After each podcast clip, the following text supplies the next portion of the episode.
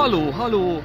Petkalóz Rádió. Sziasztok hallgatók, itt Ati kapitány a Logika fedélzetén, és igen, jól halljátok, újra szól a Petkalóz Rádió. Mindenkitől elnézést kérünk, ilyen hosszú adásszünetet nem terveztünk, de ne aggódjatok, a Petkalózok élnek, és a Tisza és az éter hullámain továbbra is jönni fognak az infók, hogy éppen hol járunk és mit csinálunk. A nyári időszak nagyon sűrű volt, kénytelenek voltunk átgondolni életünket, munkánkat, dolgainkat, hiszen a Tisza megtisztítása óriási feladat, és most tényleg alkalmunk nyílik rá, hogy érdemi, komoly, messziről is észrevehető változásokat érjünk el. Ez az egyetlen kifogásunk arra, hogy miért nem adtunk az elmúlt hónapokban, de azért zárójelben megjegyezzük, előre szóltunk, a Petkalóz Rádió mindig rendszertelenül fog adni, így lesz ez ezután is.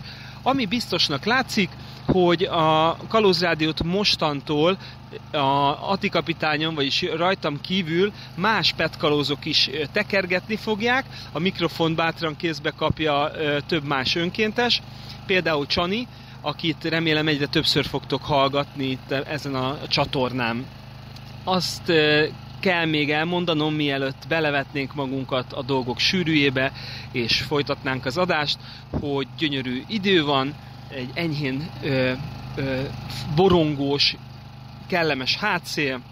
Én körülbelül olyan négy-öt csomóval haladok északnak, a Dinnyés háti kikötőből, ahol nagy szeretettel ingyen látták vendégül napokon keresztül a logikát, amiért nagy köszönet, egészen Tisza-Füredig fogok ma hajózni, ahol a logika csatlakozik ahhoz a csapathoz, aki a Bodrogi Petkupa befejezése óta gyakorlatilag folyamatosan jön lefelé a folyó mentén, és tisztítja az árteret mindkét oldalt. Ezúton is nagy főhajtás ennek a kemény magnak, ennek a csapatnak, név szerint Bencének, Csanádnak és Krisznek. Ne aggódjatok, fiúk, jövök, jövünk, teljes gőzzel, előre!